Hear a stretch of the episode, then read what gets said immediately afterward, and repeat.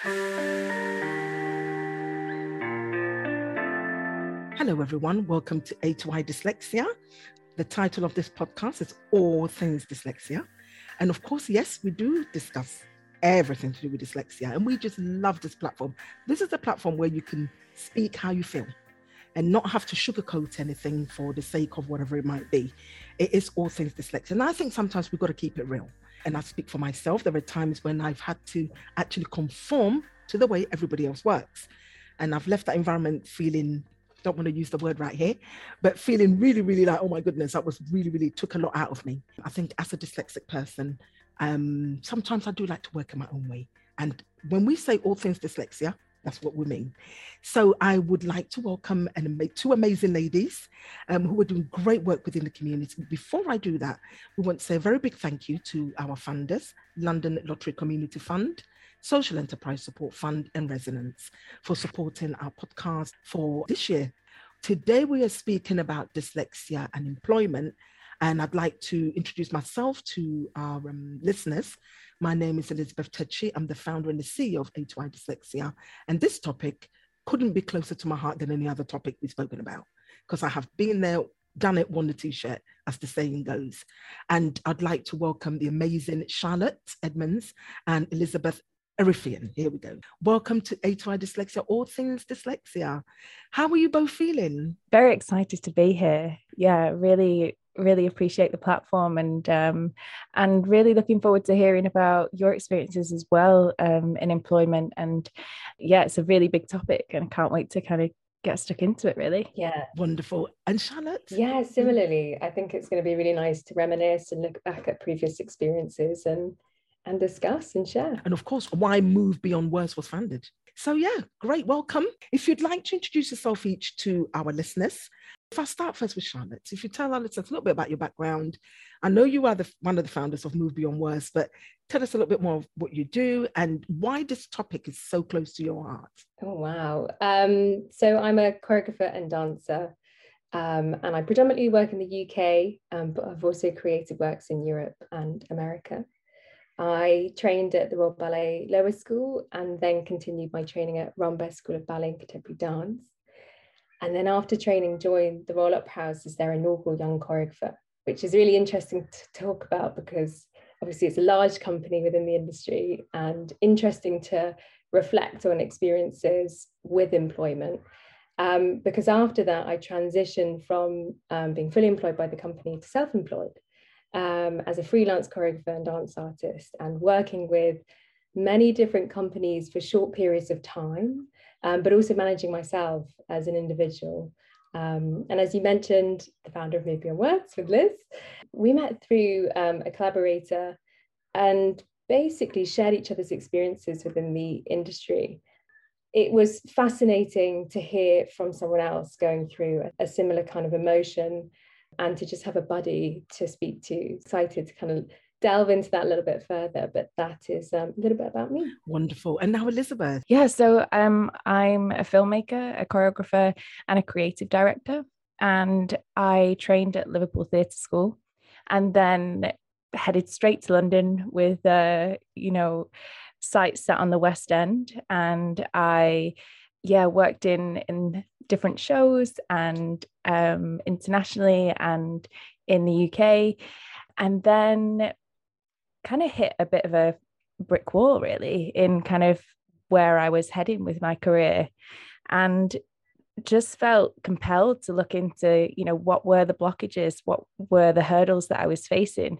And as I began to kind of look at that I decided to pick up a camera and actually start to document that experience which led me to my dyslexia and ADHD and I began a series called Creatives Black Hole um, which um, the title is now questionable. I'm uh, I would have changed it at the time, but you know, 10 years, uh, five years later, or however many years. Um, yeah, so then that series kind of led me to kind of interview different creatives, a lot of, of were close friends and close collaborators, and to look at how their dyslexia impacted them and how they actually got to move past that and what their kind of tips were. And so I really really kind of looked inwards and and looked for support and realized that I was completely you know not alone in the challenges that I was facing in the in the career that I was in um, and met Charlie in that process and you know teaming up to have a bigger impact in our creative industry for those who are struggling. You know i realized how many people were really really struggling which is a topic that isn't often discuss- discussed in our industry. You know often people are led to a creative mm. career um, but yet we don't have the infrastructure to, to support those freelancers. So yeah that kind of we we joined forces and it was fascinating to hear what the work that Charlotte was making at the time and and held so much value and I remember crying at one of your performances, Charlie. Oh. She she did a um, choreographed a piece uh, left from right, yeah. and um, that was at the Linbury Theatre, and it was you know just so moving to see physically the experiences that yes. we go through. Yes and to have that without words was so important. And you know I, I continue to feed that my experiences my personal experiences into into my work specifically looking at kind of underrepresented voices and and marginalized voices. Wow this is so amazing. Great honestly. Now if i just stay with you still elizabeth how old were you when you were diagnosed? I mean not age don't give me the number but how long ago rather? Was it in when you were young or was it recently or was it when you were at uni? And how did it make you feel? I was eight quite young and my mum was in tears when she told me um, and she said you know life's going to be quite difficult. You're going to have quite a few hurdles that you're going to have to push through more so than others and i remember just thinking why are you saying this? You know i think it it mm. really kind of created this character that i'm really thankful for that was like you you know i i can do this. Like i i can be as good as everyone else. And i think that mentality is has definitely stuck with me through my career of you know always pushing further than people's expectations are of me. And so i'm really thankful for that but it was definitely a very confusing time and and the lack of resources for my mum to get the support she needed as well at the time was you know it's it's really sad to reflect on you know what she must have gone through as well as a as a single parent. I, you know i really i really admire what she she did and how she was able to support. And sometimes the res- apart from the resources the finances as well that you know how much it cost and tuition and all those things and sometimes it's like, do I, well, actually, some of the things I've been hearing from people that come for our services is, do I put food on the table or do I go for that one to one support for that child? And it can be very, very challenging. Yeah, very challenging. Yeah. Um, you know, my mum, uh, there's four of us, and um, yeah, it was it was definitely a really challenging time. And there but there wasn't much out there and and but she did you know really push for additional uh, learning and and um, and kind of moved me to a different school where they they actually acknowledged that dyslexia was a thing. Um, and you know she she definitely did what she could. But yeah it's it's heartbreaking to for families that just don't have the finances. And um, you know it's something that we really focus on at move beyond words is to make accessible work. I think it's yes. it's incredibly important to bridge the gaps within society. Absolutely. Thank you so much for that, Elizabeth.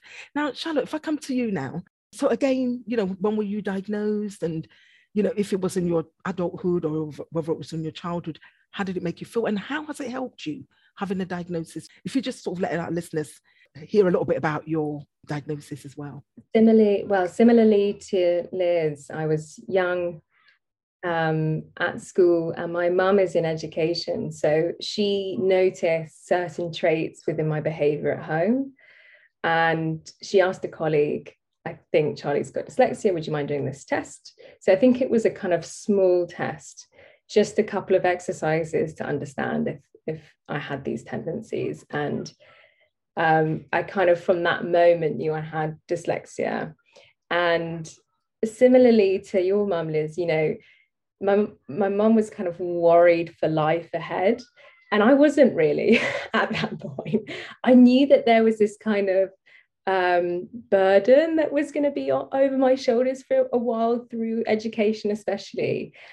But shortly after that, I started dancing, and um, mum was working incredibly late um, to support my sister and I, who also has dyslexia. So I suppose my mum noticed my traits; mm. she'd seen it in my sister. So in that way, I was quite lucky um, to identify earlier. And, but with that, almost comes that uh, kind of represent representation for yourself. And I do think finding out earlier is helpful because you can find strategies, but maybe, you know, when you're a child, it's hard to put those strategies in place for yourself because you do lean on other people. But yeah. dance was really um, my kind of way out of that worry. Um, and um, it wasn't until I kind of got older, and obviously, as you do more administration and, and sort of uh, start to work with other people and and life becomes more challenging professionally, um, you do recognize you know your dyslexia in a more in-depth way. But I suppose what was really helpful is that um, in year six, I auditioned for the Royal Ballet School, and therefore my my year group shortened massively. It, there was 24 people in a year, and because I was in second set, seven people in a class. And that school is means tested. So it enabled people who, from all different backgrounds, all different parents who are in different situations, to be able to attend. And without that, I wouldn't have been able to go. And I feel incredibly lucky and fortunate to have had that because that was where I was able to focus massively. And I saw the difference in my work.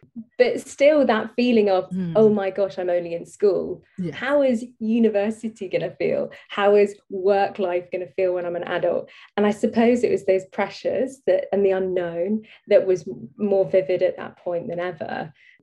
I suppose, yeah, I think the the how dyslexia has helped me now is, I suppose, um, kind of confronting it, understanding it, being emotional with it, and and finding the strengths and challenges. And as long as you identify those aspects, um, it's so much easier to implement ways of working for yourself. And if you can do that early in life, uh, um, you know, through education, through those more challenging environments for someone with dyslexia, um, things start to become uh, yeah or language and or, or things or, or capabilities start to become a lot clearer.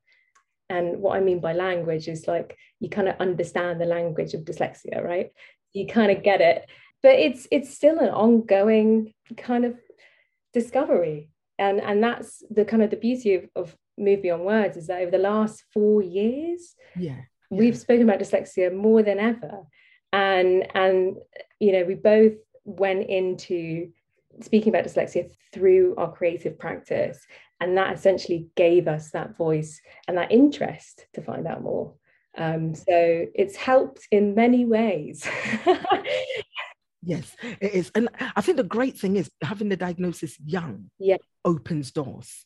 Everybody I've spoke to in the last six years of doing the job I do, once they were diagnosed very young, yeah. open the doors. It wasn't easy, but it was a little bit easier. Yeah having the diagnosis earlier, as in what support is there in place, than someone like me who got diagnosed at 32. Wow. So between that age of eight when you got diagnosed to that age of 32, you can imagine how chaotic my life must have been. That if I was diagnosed younger, would it have made a difference? So as a result, I left school with no qualifications. You know, and I left school really a rebel, if I can use that word. Honestly, I was the most naughtiest child you could find from that primary to secondary. And always got into trouble, always got into fights and arguments and all sorts of things because I'm not proud of it. I'm just saying if I would have known that this is what it is, I could have something could have been done and kept me sort of under control. They're not knowing. And I've met many, particularly a lot of people from the Black community or Black and Asian community, where we were diagnosed at university. Now, that's fortunate for me to have gone. So imagine I hadn't gone that route. And we meet many across, across the, the platforms um, and the work that we do. And that's why I always say to parents if you get a slight inkling that mm, something can't right, please seek the help. don't wait till that child, don't wait till they're in that adulthood because it, it's got severe sort of, it's left a lot of marks, mental health, anxiety, trauma, afraid to get it wrong, panic, all sorts of things. And you beat yourself up all the time. You know, I, I always say should have, would have, could have. It's too late. Listen, let's move forward. But can't forget those trauma, you know, the things that it's, it's kind of created. And, um, and the more work you do around that, the more it reminds you of where you were. You know, and on the plus side, where how far you've come, because it's not, you know, it's also great to celebrate the successes and the things that you we've done, both yourself, Charlotte, Elizabeth, and myself, and other um, dyslexics that are listening to this podcast podcast right now. Yeah, I mean, Elizabeth, did you want to contribute to that? Yeah, I mean, it's just such a massive achievement. Like the work that you're doing now, I always, I always try to um no i don't try to i completely believe that um you know we we go where we need to go and we we learn the lessons we need to learn along that route however hard they are.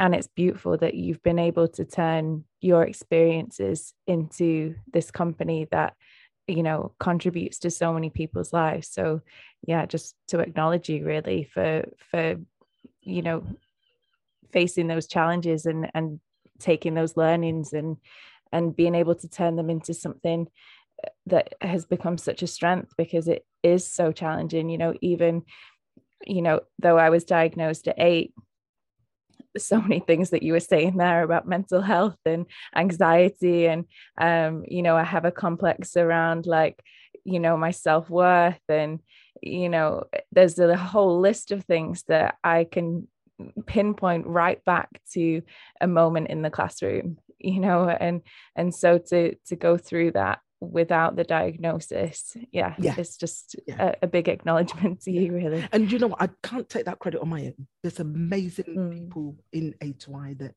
does incredible job you know? Uh, i can't just take this credit and go yeah this is where we are. We've landed. We've not landed. We're still learning. You know yeah. there are times when you know i'll shut my laptop and tears are just flowing because i just don't know what to do with the next day you know? And i talk a lot about mental health and i didn't even know anxiety is part of a mental health thing. I didn't know. I just thought listen you're afraid and scared of things. Just don't do them. Not knowing it's pandemic that highlighted this for me.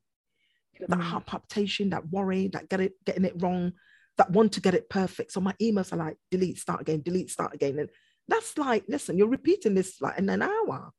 Just send it elizabeth you know. Send the emails, for example, you know. So, you know, it kind of brings me back to the topic we're talking about today, which is dyslexia and employment. Now, we work for ourselves.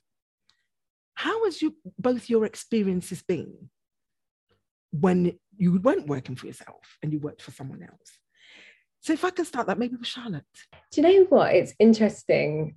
I was thinking about this before we jumped on this podcast. And no one has ever asked me if I have dyslexia or if I'm neurodivergent or if I have any access needs. I am silent. and I feel like there's obviously different nationalities, different industries, different structures. Um, but really, only recently do I bring that into the conversation but it's interest it's an interesting observation over the past 10 years or nearly 10 years next year no one asked me that. So that's my first observation. Is, is, is that because the work you do doesn't involve in you disclosing your dyslexia i guess? No i think i think it needs to be it needs to be part of practice. Mm-hmm. and not necessarily in an obvious way. Yes it was it's difficult that it wasn't addressed just out of pure practice. And actually uh, a lot of the time when choreographing in in different spaces you have to create a biography or um, a concept notes and you write those up. You've got to describe your concept. If you want to get funding you've got to describe and articulate your kind of idea in, in various different forms. And when i shared this concept with um, a producer that i was working with um, i proof checked it but probably missed a ton of spellings. And I was like, oh, I've proofread, I've proofread this. Someone with dyslexia, this is not mm. going to be completely right. This passage of text um, and sent it over to the producers and was like, but there might be some spelling errors because I'm dyslexic. and their responses were, "Oh, right, that makes sense." Oh dear. but then the anxiety kicked, and I was like, "Oh my gosh, what what have Oh, I shared? Mm. What what in my Mm. way of being has been very neurodivergent?" I think that was a learn that's a perfect opportunity if anyone's listening who's working with someone who's neurodivergent to open the dialogue and go oh you're dyslexic. Okay or you've got adhd or you you've got neurodivergent tendencies. So okay how can we help this process in the future? Um, and i think it just nice ways of opening dialogue like that um, just creates a like a, a beautiful way of working a great working relationship with other people uh, greater understanding of one another and greater work.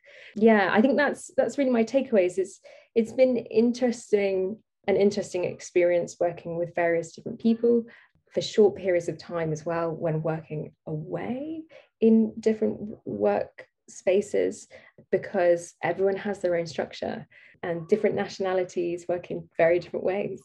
Um, so it's it's quite complex actually. Um, so the one Mm. kind of advice i've given myself is I, I can I can really relate to you, Elizabeth, when every day is really different, and sometimes you close the laptop and it's been a quite emotionally exhausting day. And so the one thing that's kind of pushed me is to try and find a kind of core stability and balance, moving if you're shifting into different spaces, like to really find a few ways that really work for you and to know that walking in. So that's more so, I suppose, from a self employed point of view. But at the same time, being self employed, you're working with institutions and, and, and large workforces. That was so beautifully put. Thank you so much for that. Now, if I can come to Elizabeth and hear your experience of dyslexia and employment. I've probably had about 20 jobs outside of the creative sector, probably more. Um, and I think that says a lot. I found it really, really, really challenging. I, I just had to jump onto the next thing. I could never stay in one place and and do one thing. You know, I get very, very bored so easily. And my mind is like this spider web that, you know, I have this um I guess it's a strength and a weakness at the same time where I can juggle, you know, I'm probably juggling at the moment around eight different projects. And, you know, I, I love that. You know, that's where I thrive. And I can be in so much detail and, and hyper focused on those different projects and what the outcome should be and and who should be involved and connecting people and you know that's where i'm my skill sets really lie but when i'm when I was working on a reception desk and I just couldn't um I couldn't I think with the less amount of things to do the more I struggle you know if I've just Mhm. got to send emails and respond I will daydream and I'll go off into another world and I'll you know end up doing other things that I'm not supposed to do and then I won't do the thing I'm I'm meant to be doing so I've not had great experiences, but I've definitely in the last kind of, you know, probably six years that I've been working professionally in the creative sector, um, harnessed what my strengths are and just really kind of driven them home and and focused on on them. And I think when it comes to business and that that kind of 360 thinking and creative thinking that that's where I I do come alive and um and and can and can thrive. So yeah, it's it's weird that it's like the smaller things I struggle with, like the more simpler things I find really difficult. But you know, give me 10, you know, really challenging projects all at once, then like let's go, I'm on. Um so yeah. And is, and is that purely is that purely because it's to do with your ADHD in terms of you need to always have your brain stimulated and doing things all the time? And then I guess the dyslexia bit, it's just really sort of I'm trying to sort of understand it a bit more because I work like how you work. Mm. You know, I'm like, I need more. Listen, give me more to do. And then it's like, hang on, the dyslexia is saying, well, actually, you've got plenty, but how are you going to start writing that report? You know, so I've got the two combined and it becomes really chaotic. It's all it's that spaghetti junction. It's like all mumbo jumbo. that sounds very familiar. Things just go wrong, don't they? Yeah. yeah, they do. But I Mm. kind of love it. I kind of Mm. love when things go wrong. I I I, I do. I I, I think like you know mm-hmm. it's. I think if anything was linear, it would be really boring. But when life happens, we react. And I think it's a real asset of people who are dyslexic or, or neurodivergent, really. You know, we react. We are great at reacting and finding an outcome and being those problem solvers, which I'm sure many of your guests have said before. But that's where we thrive. And and I think, you know, it would be boring if everything went to plan. you know we, we've got to be adaptable of course elizabeth have you had to ever disclose your dyslexia in those 20 jobs there was one i was a receptionist and they let me go and i was really really upset about it because i couldn't count the till at the end of the i kept getting it wrong i kept getting the cash flow wrong at the end. And i was so frustrated that i was doing that um, but i couldn't i couldn't retain their system. It was so complex and they let me go and i i did explain like you know i really didn't want them to think that you know i had been cheating them in any way or you know so you know i did explain then and i felt incredibly uncomfortable and vulnerable doing that um and i think it was around that point in fact it was that that point, I just stopped applying for any jobs and started to make my own work. And, you know, I was so embarrassed by the situation that um, I, I started to nanny. And through nannying, I created this really great business just through word of mouth. And, and it, it worked really well for me. Yeah. I guess this is why 20% of British startup um, organized companies rather um, and I've got the statistics here 20% of UK business self starters have dyslexia, according to Cass Business School. And that came out in 2015. Um, wow. It goes to show, isn't it? And also, mm. we're talking about employment. When you look at the other side, four out of 10 unemployed people are using Job Centre Plus. That yeah. statistic is horrific. Yeah. yeah. And 40 to 50% of prison inmates have got dyslexia. That's my favorite well not my favorite fact but it's one that i, I bring up a lot because it's just so shocking. And what are we doing about it? What is being done? I just yeah. Yeah it's it's it's, it's heartbreaking. I mean charlotte did you want to contribute to this? I think actually i'm trying to put this into into a concise sentence which is like disclosing your dyslexia is sometimes a you know you opt out of it for fear of judgment. And so then you put pressure to really perform and put yourself in really uncomfortable scenarios that you know you're going to struggle with. But i think i remember that feeling and felt a lot of um quite um what's the word? Energized or you got a, like an, a kind of an adrenaline from it. Like speaking you'd be like i'm going to really struggle with this. So quick how can i get there? And then afterwards it was the impact of just like dropping and knowing then like how how much that had affected you which i think comes back to the mental health issues is it's the behind the scenes that is really challenging. Like the impact that that job had on you liz to stop for a second and then turn and look at a different option like you said like brilliant at problem solving going like actually where can i go with this but that is where I think that I worry a lot.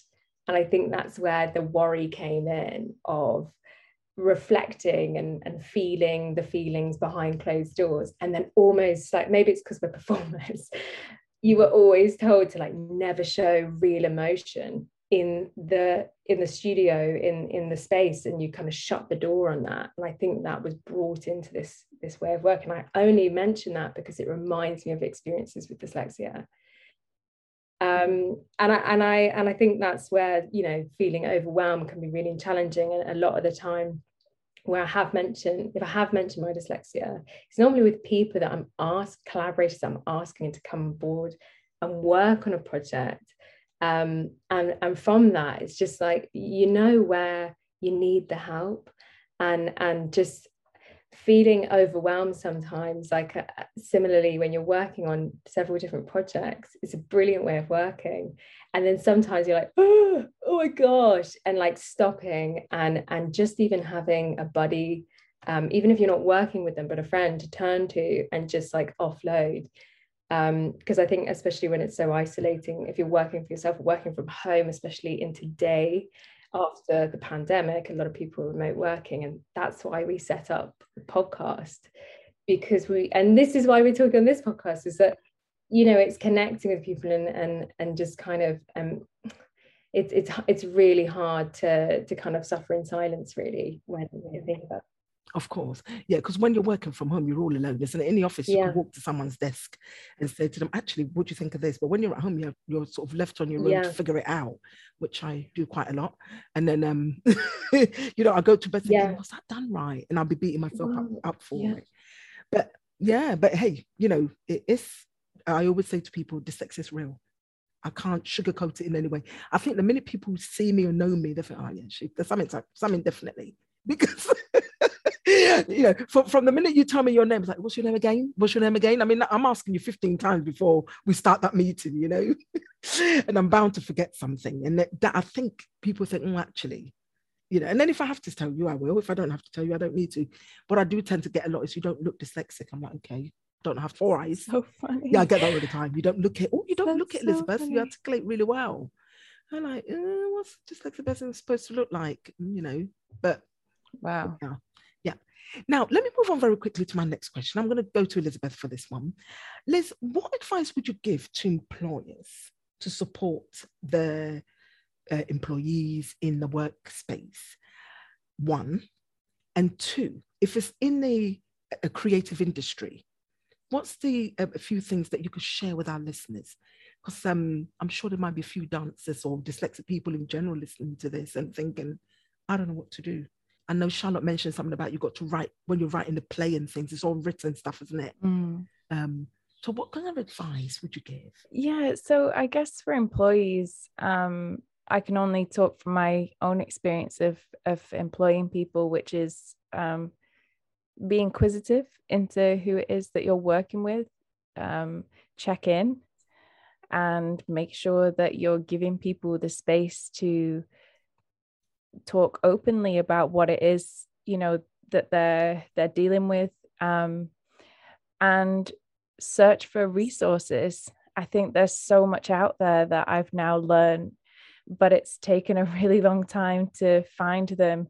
So um, you know on the move beyond words website we've got a resource page there that that people can can look at. And um, and that's kind of focused more on the creative sector um, and yeah i think i think the biggest thing though is is just the check-ins giving people the space to talk and and be open about what they're going through.